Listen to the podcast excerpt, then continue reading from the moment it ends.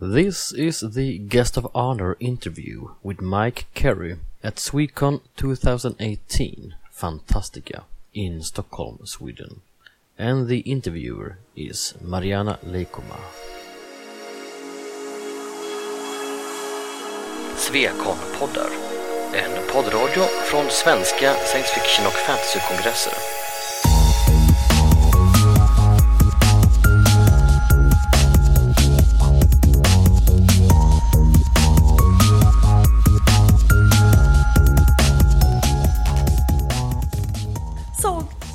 Morning and welcome to this guest of honor interview. My name is Marin Leikoma, and with me I have M.R. Carey. also known as Mike Carey. I was going to ask about this. Can I call you Mike for the purposes of the interview? Especially since the description says Mike Carey is interviewed. So, okay. So let's start with the very basics. When did you realize you wanted to be a writer?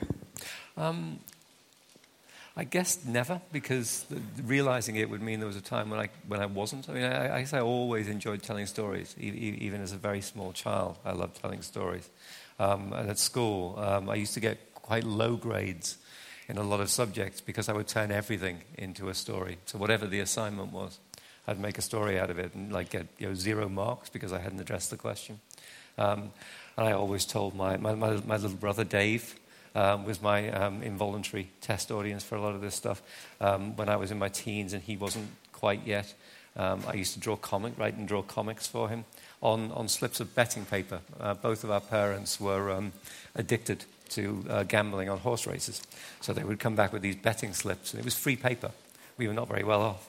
So I did, I did thousand page epic comics um, on, on sheets of paper about that, that big, just big enough for a couple of, uh, couple of pictures. So, so it's always been in my life, really. And then at a certain point, I started doing it for money. Fair enough. Fair enough. So, what's the first thing you did for the money? Um, well, I, I, spent, I spent a lot of my teens and 20s trying to write novels and failing conspicuously because I didn't get structure. I had no idea how to structure a story. So I would just write these sort of huge, ridiculous 200,000 word bags of nonsense um, that were vaguely novel shaped and send them off to publishers and get rejection slips. And the rejection slips would often say, um, You should try writing this as a novel. Um, at a certain point, I gave up on that, and I started. I started doing comic criticism, um, reviews, and feature articles for amateur magazines about comics. Um, there was one called the Fan- Fantasy Advertiser, which ran throughout my, my sort of my youth and my twenties and early thirties, and I wrote a lot of stuff for that. I reviewed Sandman, the first issue of Sandman. Did you, did you like it? I loved it. um, and then, I, then I, I started pitching um, ideas for comics, uh, for, for, for comic series. There, there, was a, there was a company called Apocalypse Press that existed very, very briefly from 1989 to 1991 in the UK. Um, it was set up. Um, so I, I don't know if this is true here, but in the, in the, in the sort of Anglo- Anglophone world, and of, well, certainly in Britain and America, there is only one major distributor for comics. Um, it's Diamond, and they, they, they, they just run the entire show. But there was a time, um, 30 odd years ago, when there were five or six comic distributors all sort of uh, rivaling each other. One of them was called Neptune, and they briefly set up their own line of comics called Trident Comics. Um, and I, I pitched a whole bunch of stuff to them under their Apocalypse Press imprint and got two series accepted. Um, one of them was called Legions of Hell, and it was a, a sort of psychological horror. And the other was called Aquarius, and it was a superhero story that was such an obvious rip-off of Alan Moore's Watchmen that it, it wasn't even funny. It was just embarrassing. Um, but I got, I got both of those things commissioned at the princely uh, page rate of £10 a page. That meant if you did a 24-page comic, you got 240 quid. Um, real money. You know, so I was going to give up my day job right then. My wife, who is sane, said, We will starve to death and our bodies will be found on the pavement, so don't. Um, the, the, the, the company went bankrupt before they published anything of mine. So, so Lynn was right and I was wrong.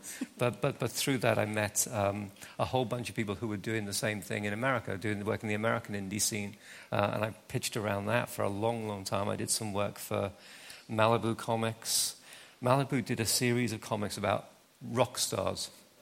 Um, So for, for, for, my, for my sins, I ended up doing an Ozzy Osbourne comic, which wasn't terrible, and a Pantera comic, which was. Um, I don't know if you, do you know Pantera? Oh, yeah. The, the, the, the te- Texas based um, heavy metal band. So their lead singer at the time, Phil Anselmo, had an idea for a comic, and he pitched it to, to Malibu. It was the, the heavy metal band Pantera are kidnapped by evil vampires. The evil vampires torture us. And then there's like three pages of descriptions of the tortures. You know, they stick matchsticks under our fingernails and stuff. But we don't bend or break because we are men. Um, meanwhile, the vampires take our place and they perform a concert as Pantera. I don't know why, but they do. Uh, and I guess the idea is that the vampires are then going to feed on the fans or something. But the real Pantera break free and they kill the vampires. And I was, I was tasked with writing this.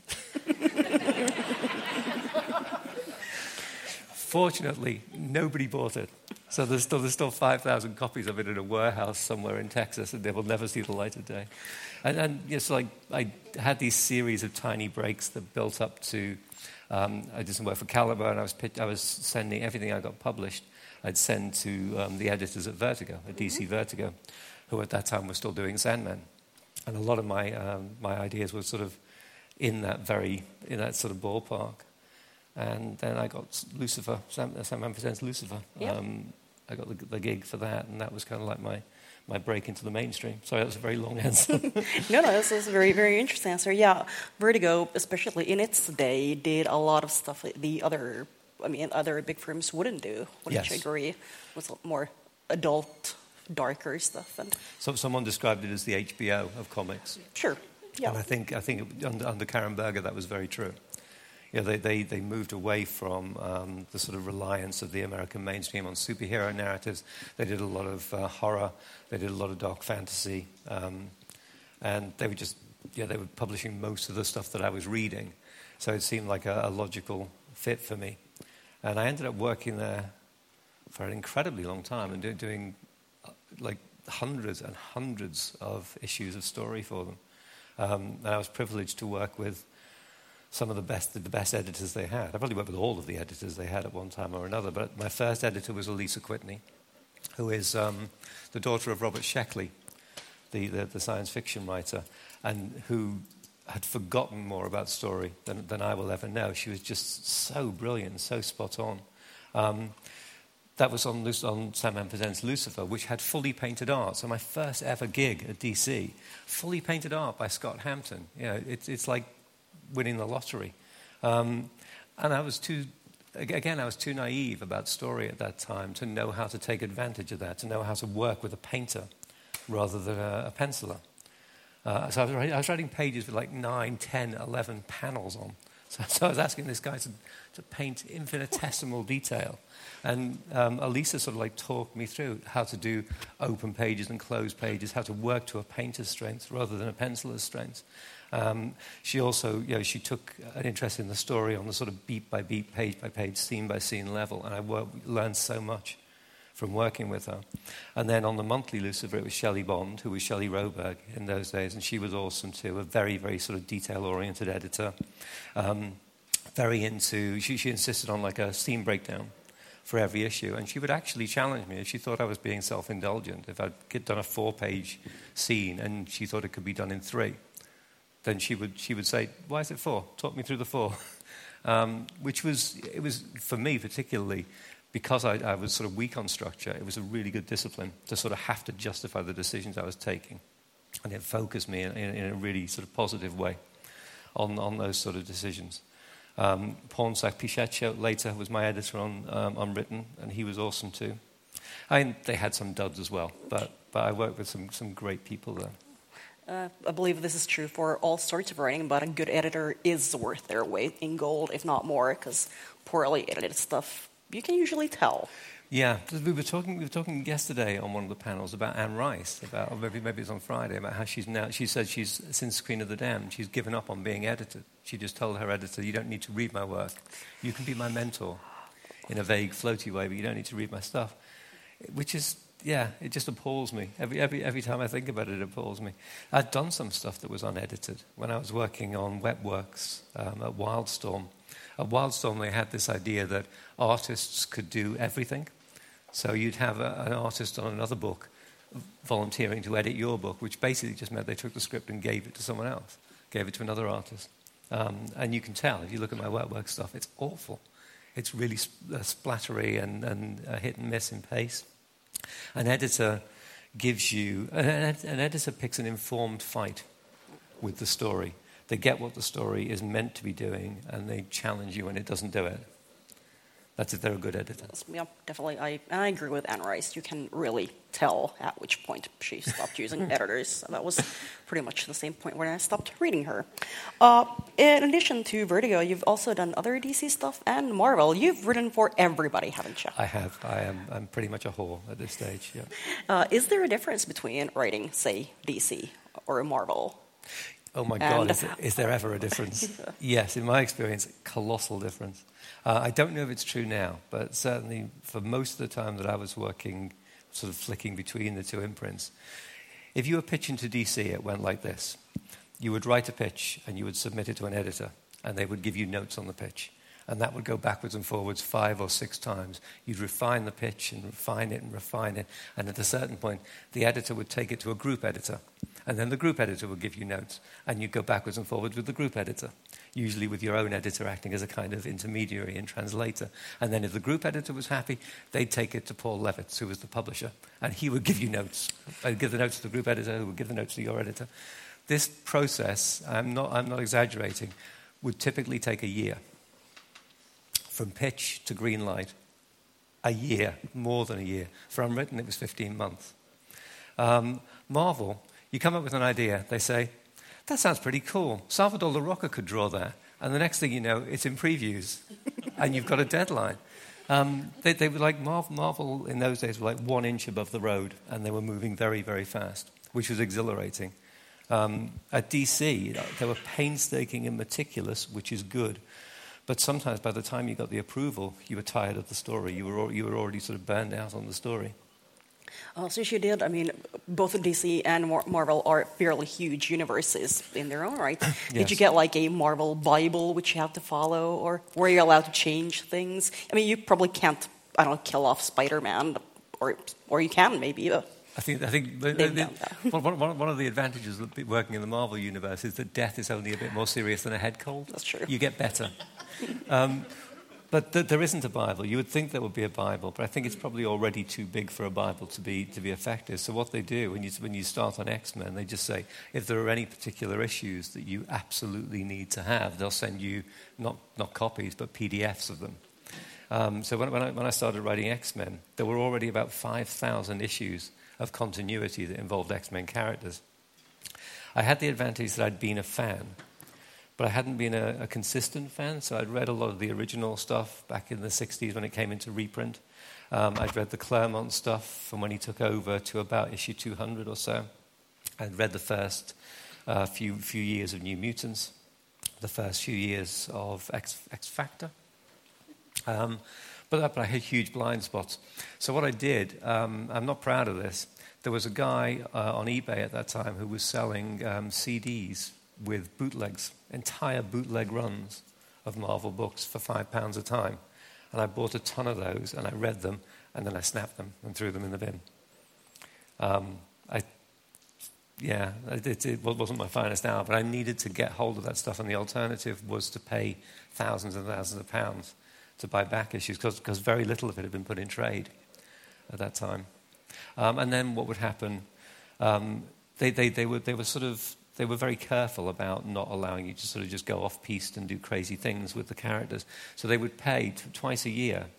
They would have what they called the creative retreats, where they'd pay for all of the writers and all of the editors to sort of go to a hotel somewhere in America, usually New York or LA. Um, and they'd just lock us in a room for a week, and we'd hammer out the, uh, the beats for the next half year or so. Um, and we'd decide who was going to do what to who uh, if there was going to be a crossover, we'd decide who was going to be involved in the crossover.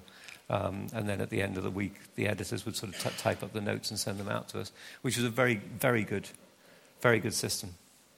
Did you have any favorite characters you really wanted to write about but didn't get to or got to write about? Um, I, had, I had lots of favorite characters. Um, my, my, approach all the time on X Men was just take the characters who I thought were cool that nobody else gave a shit about.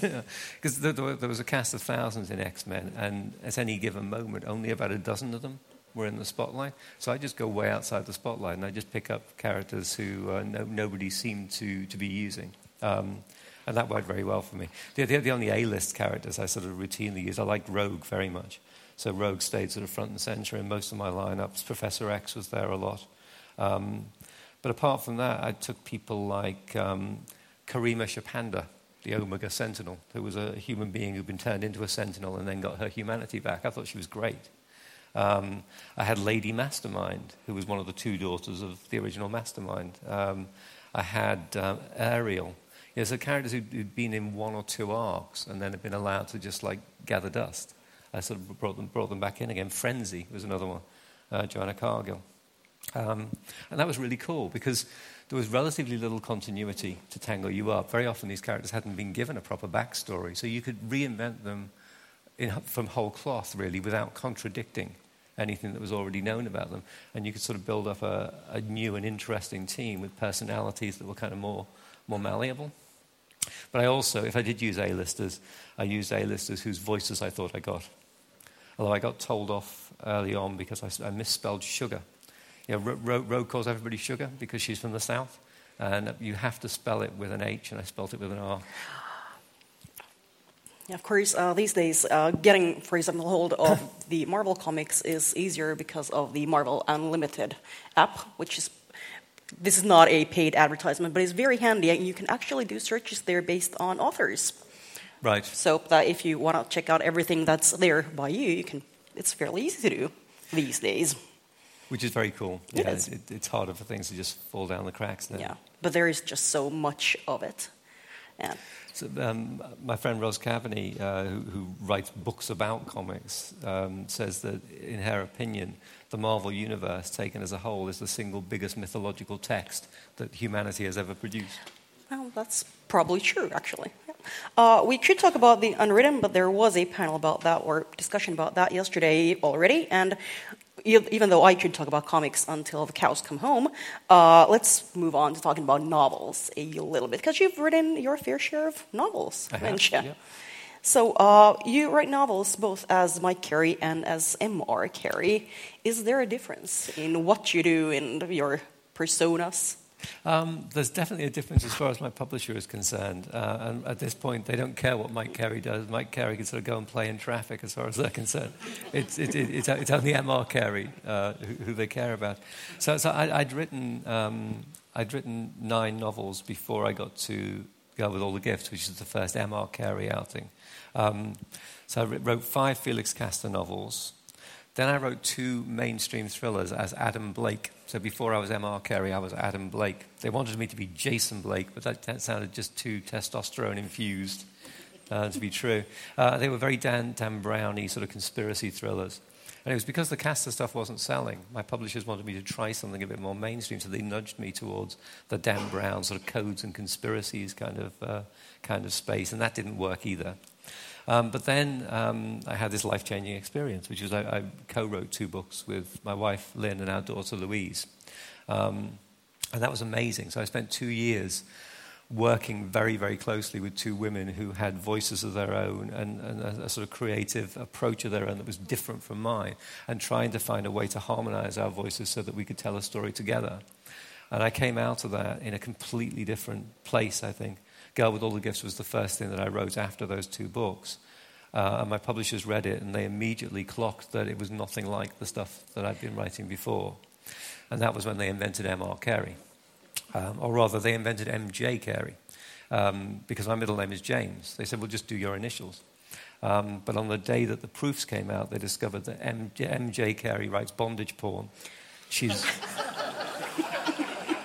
she's very, very prolific. Um, she has a prominent page on Goodreads. She has her following. Um, so, Girl with All the Gifts, my Girl with All the Gifts page was linking directly to a, a sequence of novels called Danielle's Chains, Danielle's Slaves, Danielle's Secrets, Danielle's Dungeon. Um, and we all felt that the Girl with All the Gifts took on an unfortunate set of connotations. And now, in that context, now I'm immediately thinking about, of course, "Girl with All the Gifts" could work as a title for that sort of a novel as well. But it, Yeah. But we didn't want to go there. No. So, so, uh, so they, gave, they arbitrarily gave me the, the middle initial R. Uh, the, the point being to sort of create a kind of Chinese wall. So that it, it's, it's a very, very um, transparent pseudonym, but it's enough so that if a supermarket buyer or a chain bookstore buyer does a search on the name, they don't immediately come up with all of my other stuff. So they make a decision of how many copies to order, to stock in, based on the book itself, rather than based on how the other nine books did. So it was, that was the thinking, really. It's easier to market a first novel by a new author, even if, if you, even if you're saying actually the new author is a pseudonym for someone else, than it is to market an established author who's not that successful, changing horses in midstream. Yeah. So what does the R stand for? Um, raspberries, um, I don't know. Okay, don't fair know. enough. No, It's, it's, wasn't there, there was an American president who only had a middle initial and didn't have a name? Yeah. Is it Harry S. Truman? Yes.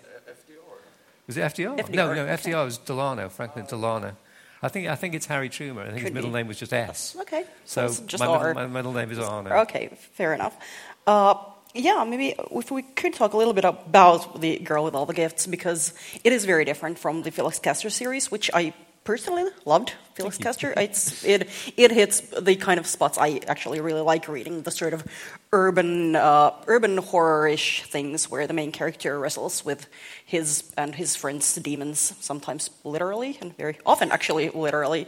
But, I, but moving on to the Girl with All the Gifts, I have to say I got to review the book for a fanzine when it came out in Finnish, and I just reviewed a couple of other books in which there were sort of zombies. They're not zombies in Girl with All the Gifts. They're They're hungries, hungries, but yeah. Not, you can't use the Z word. yeah, exactly. But there is a similarity to zombies, and I, I just reviewed a couple of books in which there were actual zombies, and my initial thought was like, "Oh my gosh, not another zombie novel! There is not a good zombie novel on this earth."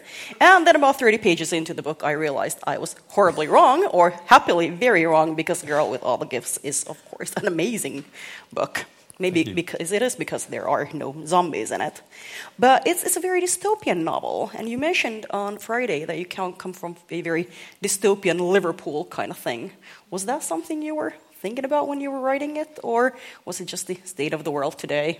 It was more the state of the world today. I mean, I, I, think, I think my childhood sort of shows up in my novels in a lot of different forms. Um, you know, I, I can't remember who said this. Someone said you spend the first 20 years of your life accumulating the experiences that you're going to spend the next 50 years selling as stories, if, if you're a writer, obviously.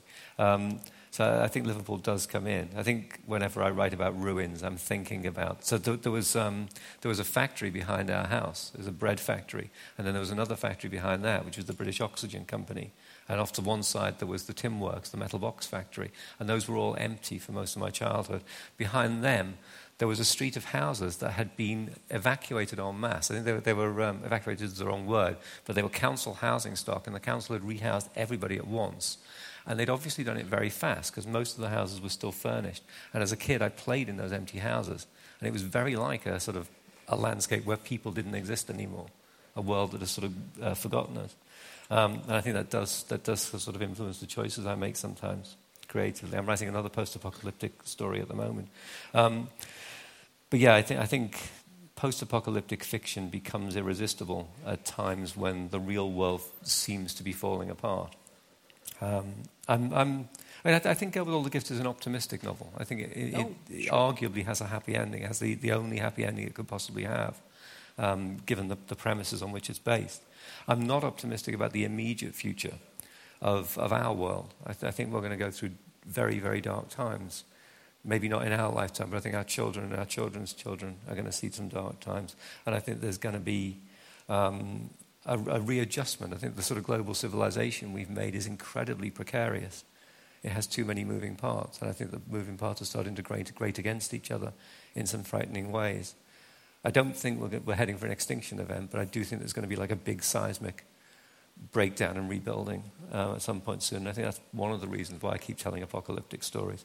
Apocalyptic stories kind of allow you to pose the question what are we? What are we without the social structures that define so much of what we do? Um, when those structures are removed, what do we become? I think uh, that's actually one of the things which I've noticed in your work. works, the sort of uh, what does it mean to be human and what does it mean to be a monster kind of thing. Uh, obviously, in Girl with All the Gifts, uh, one of the point of view characters, Melanie, is a hungry. But is she human? Um, so in the in the movie, which which I, which I carried on writing for a long time after I'd finished the book, she poses that exact question at mm. the end, Caroline Caldwell, and she forces Caldwell to answer it: Are we are we human? And Caldwell eventually, after much prevarication and much sort of uh, hesitation, says, Yes, okay, you are human. And, and that admission destroys her, destroys Caldwell as a character. And I'm very, I'm very proud of that scene. I think it's the one point where the movie is better than the book.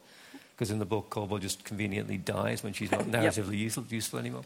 Um, yeah, I think Melanie is definitely human. In fact, she's, she's an idealized little girl. You know, she, she's, she's a girl who you would be absolutely proud to have as your daughter with the one proviso that she will eat you if you get too close. But you know, nobody's absolutely perfect. In every other aspect, you know, she's brave, she's intelligent, she's very, very kind. She's very sort of aware of the emotional needs of the people around her and very attentive to them. She's a great kid. Um, and the decision that she makes at the end is informed by all of those, yeah. all of those qualities. You know, she, she, does, she does the right thing, I think. She's very, she is a very likable character probably because of these reasons. And, I tried know, to make yeah. it so, yeah. So it's I mean, definitely a different kind of protagonist. And uh, I think some of the questions that were posed there are more, well, more or less answered in the uh, Boy on the Bridge, which is a kind of different take on the same world. Wouldn't you agree? Yes. And especially without giving to, away too much of the ending of that novel, but that kind of ties them all nicely, together.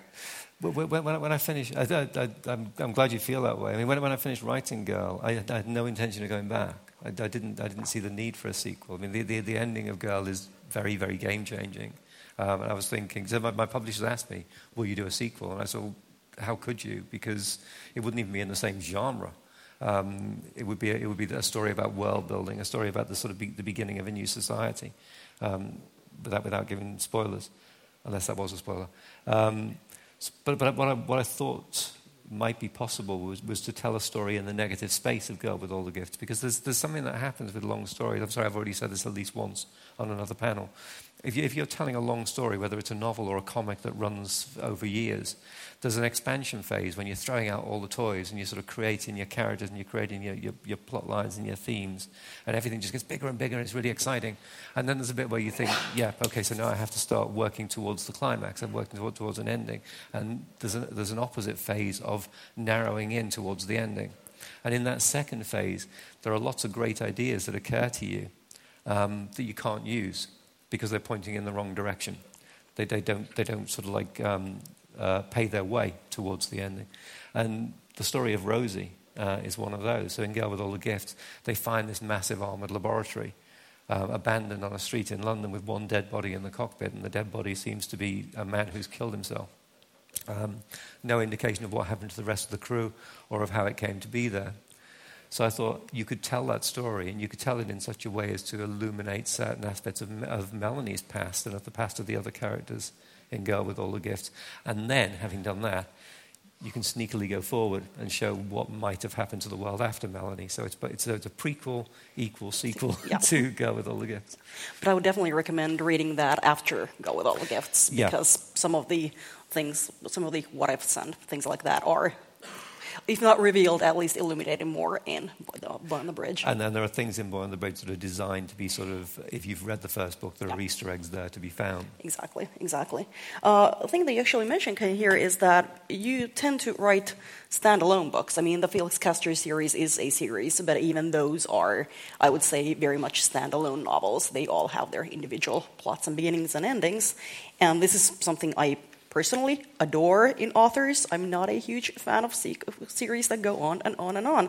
And one of your other uh, standalone books, which I personally liked a lot, uh, was Fellside, which is very different and yet addresses the well, the unquiet dead as well. I mean, there are ghosts there. Aren't there? there are. are there ghosts there?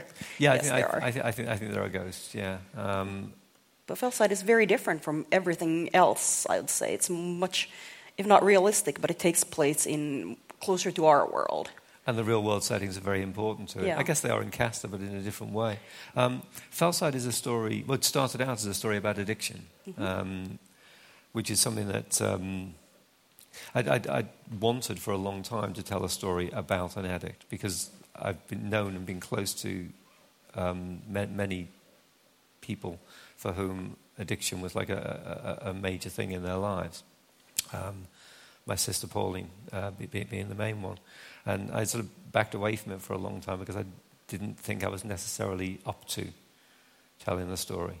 Um, and then after, after Girl With All the Gifts, I thought I would, I would, I would give it a shot. So it starts out, it, the, the, the core situation in Fellside is Jess. It's, it's, it's a woman who um, has committed a terrible crime, has done something awful and unforgivable because of her addiction. You know, her addiction has, has led her to a place where she's, she's accidentally killed a child.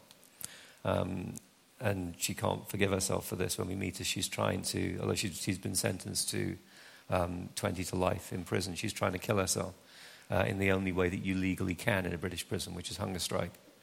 Um, they're not allowed to intervene. Um, after the suffragettes, after what, the awful things that were done to the suffragettes in the UK with forced feeding, a law was passed that said you can't, you can't force people to eat. So she's trying to kill herself with that, and then she meets the ghost of the boy she killed, um, and believes that the ghost has an agenda for her, and therefore that she has to live. Um, so yes, it's, it's a story about atonement, about the sort of the, the question of whether you ever can sort of like come back from from something like that, and if so, on what terms can you? How can you pay the debts of the past in the currency of the present, as, as Gene, Gene Wolfe said in the torture books? It's, it's a very dark book. I mean, even though you deal with apocalypse and demons and ghosts and whatnot, but Fellside is because it's, it's, it, I think it's, it's darkness on a much smaller and personal scale. But it's rather, if not depressing, but it, it is. I mean, the, none, none of the main characters are especially likable in that one. Maybe, well, maybe the, I don't know, just may, might be. But uh, and there's also, I would imagine, a lot of this. Uh, again, what what makes a human? A lot of the human characters in the book are pretty monstrous, Yes. and the Um, ghost character is, well, Well, Grace, Grace is a, is a monster. Um, Liz is a monster in, in a different way. It's, it's a great Grace is the woman who runs all the drug um, rackets inside the prison, and Liz, Liz is, uh, is her Liz Earnshaw is her henchwoman. This sort of terrifying, just barely, barely on the leash psychotic, um, who, who Grace sort of turns loose on people if they displease her. Um, but there are, I mean, there, there is there is redemption for Liz. There's Yep. redemption. There's redemption, a kind of redemption for Jess. Um, I, I, try, I try to write monsters when I do write them from the inside. Um, I think coming back to Girl with all the gifts, um, I was quite pleased when, in, when some of the reviewers said that they found Caldwell quite a sympathetic character.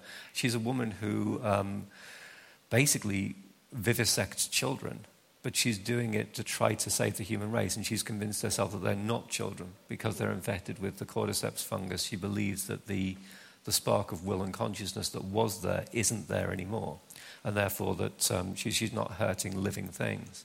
Um, and she's, she's kind of a, a, an idealist in a very, very twisted and, and, and messed up way. Um, Grace is, is damaged. You know, she, she's, she's, she was born with a, a, a sort of a hare lip, a cleft palate, and had to go through lots and lots of reconstructive surgery at a time when the, the surgical techniques were not particularly well honed. So, for a lot of her childhood, she was, she was bullied because she looked, you know, she, she had a non standard a non-standard face. Um, and then the, the kids who she went to school with um, gave her hell for this. And then when she was finally sort of like, when she looked outwardly beautiful in a, in a sort of conventional way, she started to take uh, a protracted revenge on the people who'd hurt her. So, you know, we, we don't, I guess we, we don't forgive her for the things that she does in the book, but we kind of understand Sure. to a certain extent Yeah, what yeah. made her yeah, yeah. what she is. I think in Fellside, pretty much all of the characters are victims of sorts. Yes. not just the guy, not just the boy who gets killed, but others, others as well. Uh, one thing which I've noticed, especially in the uh, in the, the uh, City of Silk and Steel and the House of War and Witness, which you've wrote collaboratively, is the fact that you use a lot of stories within stories to tell the tales of the characters, and I really love these. And I think this is probably a point where I should also mention that I was mistakenly thinking that the City of Silk and Steel and the House of War and Witness would be like sequels to each other. But they, despite the names, they are totally and completely standalone. Yep. They do not take place in the same. wor- Well, they may take place in the same world. We I don't know that, but uh, they. There's no connection. Yeah, there is no connection really. But Oh, yeah, the is. story. There's a tiny connection. Ah. They, they do take place in the same world, don't they? Isn't there a scene where Drosdy dreams about Rem? So Ah, okay, one, one cool. of the characters okay. about another. Oh, okay. Well, there you go. But I don't think reading one is a necessity, necessity for reading the other. But both of them do have this uh, case of uh, telling the stories of characters uh, through their stories. Uh, what was that like to write about? Oh, it's inc- incredibly fun, incredibly liberating. Um, th- th- that, that was kind of the seed of the whole thing. We, we, we all three of us, Lynn and, and Lou and myself, loved the Arabian Nights, the, the Thousand and One Nights. Um, and we just, we just wanted to try that kind of narrative formula. We also love Moby Dick and um, Tristram Shandy, stories where the digressions become the point, where, the, where, the, where the, there is a through line, but as, as, you, as you work through the, the, the, the novel, what you're mainly doing is not following the through line, but following digressions and then digressions within digressions. And there's this kind of universe of interconnecting stories. So that's what we were going for. Um, and we had a blast doing it in the first book, so we decided we would do something similar in the second, but with a completely different rationale. So in the second, you have a house full of ghosts. It's, a, it's a, uh, an army regiment. They're not a regiment, they're like a, fra- a fraction of a regiment coming to, um, to billet in a country house. And one of the uh, camp followers, a woman named Drosdy, realizes as soon as she walks into this house that it's massively haunted. There are thousands, thousands of ghosts here. Um, more than can possibly be explained by uh, the, the, the people who lived in the house. And it turns out that they're ghosts from every era of the house, the house's existence. And the house has been many things in that existence. It was an abbey briefly, and it will be a museum in the future. And she's seeing future ghosts as well as past ghosts. And the ghosts constantly tell their, insistently tell their stories to her. And when she asks them why, they say, well, it's your rule. It's what you told us to do. It's Drosdy's rule. Keep on, keep on talking, keep on telling the story. Um, and eventually you realize in the novel that um, she's going to die in the house. She's going to become one of the ghosts. And she's going to be kind of central to this, this ritual they have, which is to reinscribe their identities by endlessly retelling themselves. Um, which is another, uh, basically another way of getting to the same idea that I was exploring in the unwritten, that you know, stories about us are what we are. Um, our identity ultimately takes the form of a narrative. Um, and I think that's true on every level. I think it's something we do individually. I think it's something we do as families. It's something that partners do for each other. It's something that nations do. Yeah, they're they're both. I- really love this approach of stories through stories because it, uh, it also gives the characters a lot more depth to them, and I I think I think it's just absolutely beautiful. Uh, one thing we talked a little bit about earlier, and we've only got a couple more moments to go, but uh, you mentioned that you do use some autobiographical biographical stuff in your novels. So, are you each of your characters, or how is it visible there? Well, when, when, I, when I started to write Hellblazer, um, I realized quite quickly that John Constantine's backstory was the same as mine. Uh, he was a Scouser. He was from Liverpool, but he's living in the southeast in London. Um, he's sort of passionately connected to his adoptive city. So I just thought, well, great. I'll, um, I'll take him back to Liverpool, and I'll take him to the Liverpool that I grew up in. So he goes to the, the housing estates in Everton Valley. He goes to the pubs on County Road. So I just basically used all of the furniture of my past. And then as I, as I became more confident, because only the second comic book that I'd written, the second um, ongoing comic book that I'd written, the first one being Lucifer, toward the end of my run on Hellblazer, I actually wrote stories about specific events that had happened to me. There's one called The Gift, particularly, which draws heavily on um, experiences I had with bullies as a kid. Um, and then I, I, created Felix Castor, who is a Scouser living in the southeast, surprise, surprise, um, with a lot of the same furniture initially. And I think in the first Castor book, he is basically just John Constantine wearing a different hat. And then through, through the, the second book onwards, he becomes, he becomes more himself. But again, his, his, his past is partly overlaps with mine. Um, and I've done it in, in, almost everything I've written. I've stolen real people to make, to make them the basis of, um, of fictional characters. I almost always remember to change their names. There are a couple of lawsuits potentially, potentially pending. So uh, we are kind of running out of time, so we only got about, about five minutes to go. So I, maybe at this point we could take questions from the audience. I do have one more question for you, but let's see if there are questions. Okay. I think there, there's a hand over there and one over there. Uh, is there a microphone? Yeah. So I think I think that one. Oh, yes. Yes, the person in the red shirt was probably the first one. Hello, I'm a Felix Castor fan. I love the humor in the series. It's good Thank you. stuff. Could you say something about the impetus to starting writing this series and sort of the run up? Um, so how, how did I come to write the Castor books? Um, Hellblazer was the, was the calling card, which I think is why the first book is so Hellblazer inflected. It has so, so much of the same flavour. I'd always wanted to write novels, to write prose fiction. I wanted to write comics as well. But um, it, was, it, was, it was something I, I, always intended to come back to. And because I was writing Hellblazer, I had a way of doing it. The guy in charge of the um, orbit list at Little Brown was a great comics fan, Darren Nash. He'd previously worked at Simon and Schuster on their Earthlight list, and I knew him, and I knew that he loved comics. I knew he loved Vertigo comics. So I just said, look, I could write a comic that would feel like that. And I, I gave him some of my Hellblazer arcs. A novel. Yep, so, so I said, yeah, I can write you a novel that's like, like these comics. Um, and he, he commissioned three, three books. And so I made the first one very, very Hellblazery to make sure that he would stay on board.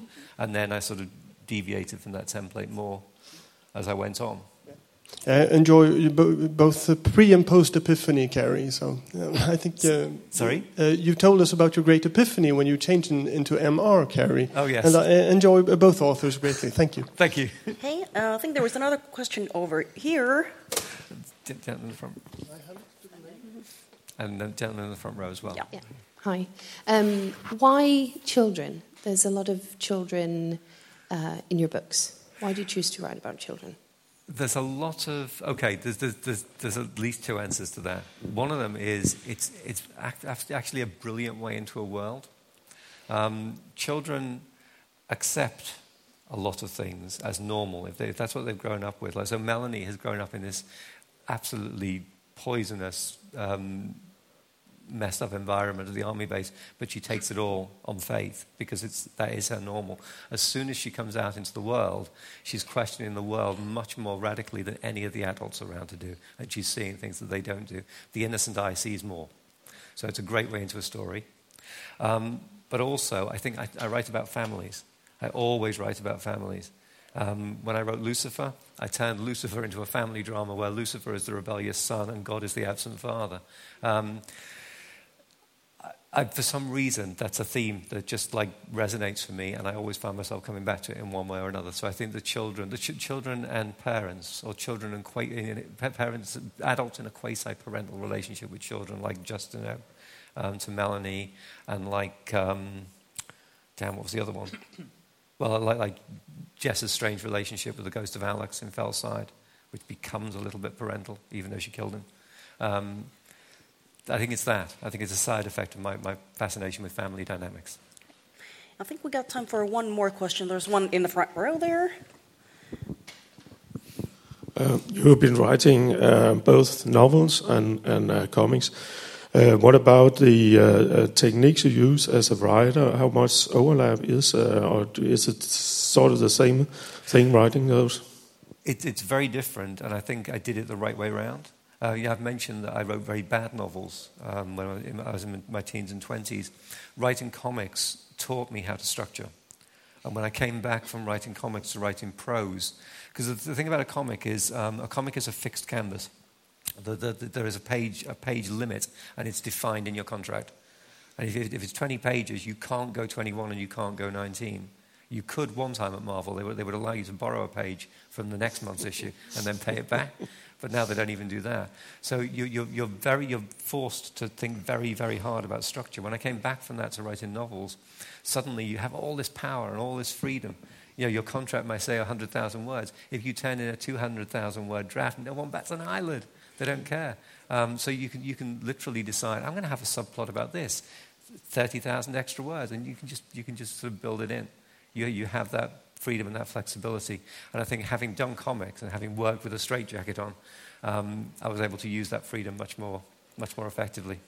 And I think there is actually another panel coming up about that specific topic, writing for different kinds Writing of media. different media, yeah, so I think maybe you'll be able to elaborate in that one as well. We do have to stop now, but I do have one final question, and this is a very, very throwaway line from the first Felix Castor novel, in which the characters discuss the fact that there are no clean jokes about goats. So do people still come up to you and try to tell you clean jokes about goats? No, but I hope they. Do. I, I would love it if they did. I've, I've got one.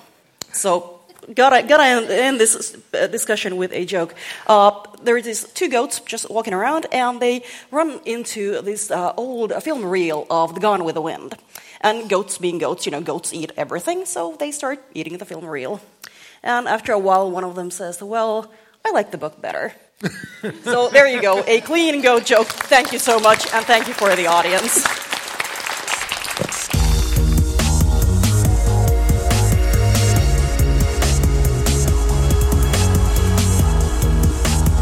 Musiken av Psychedelic Pedestrian från Free Music Archive.